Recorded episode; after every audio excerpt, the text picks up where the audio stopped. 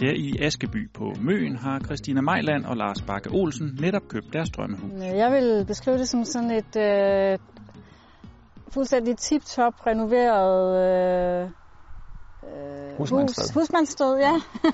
Vi har jo med et hus at gøre, der er næsten 130 år på banen, øh, men hvor øh, både forrige og nuværende ejer har givet den en ordentlig skalle øh, med, med hensyn til, øh, til energirenovering.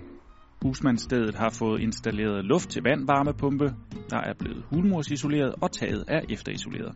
Derudover er der installeret energivinduer, alt sammen med til at bringe huset fra 1892 op på det flotte A2010 energimærke. Ja, hvorfor lige det her hus? Øhm, det skete faktisk på to døgn cirka, at, at, ja, at det hele faldt på plads. Ja, det gik usædvanligt stærkt med at få solgt husmandsstedet. Der er tre værelser heroppe. At huset blev solgt på 29 dage, øh, hvor den gennemsnitlige liggetid i vores område er, er tættere på et halvt år. Og det har vi jo så fundet ud af efterfølgende, at det, det jo har været på grund af energimærket. Så I kan jo se frem til sådan en rimelig, rimelig billig årlig udgift i opvarmning. Husmandsstedet på Møn er ikke et enestående tilfælde på det danske boligmarked.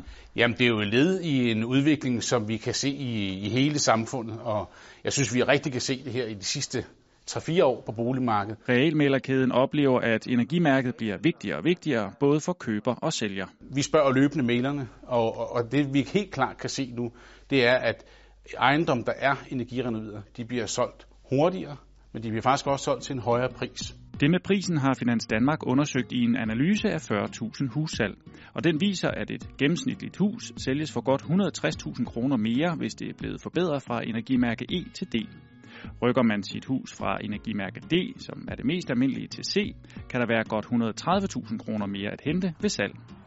Også husmandsstedet på Møn ville have haft en anden pris, hvis ikke energimærket havde været så flot. Prisen, det blev udbudt til, øh, var 1.495.000 øh, og jeg vil skyde på et tilsvarende hus øh, med et gammelt oliefyr vil, vil ligge en 200-300.000 under den pris.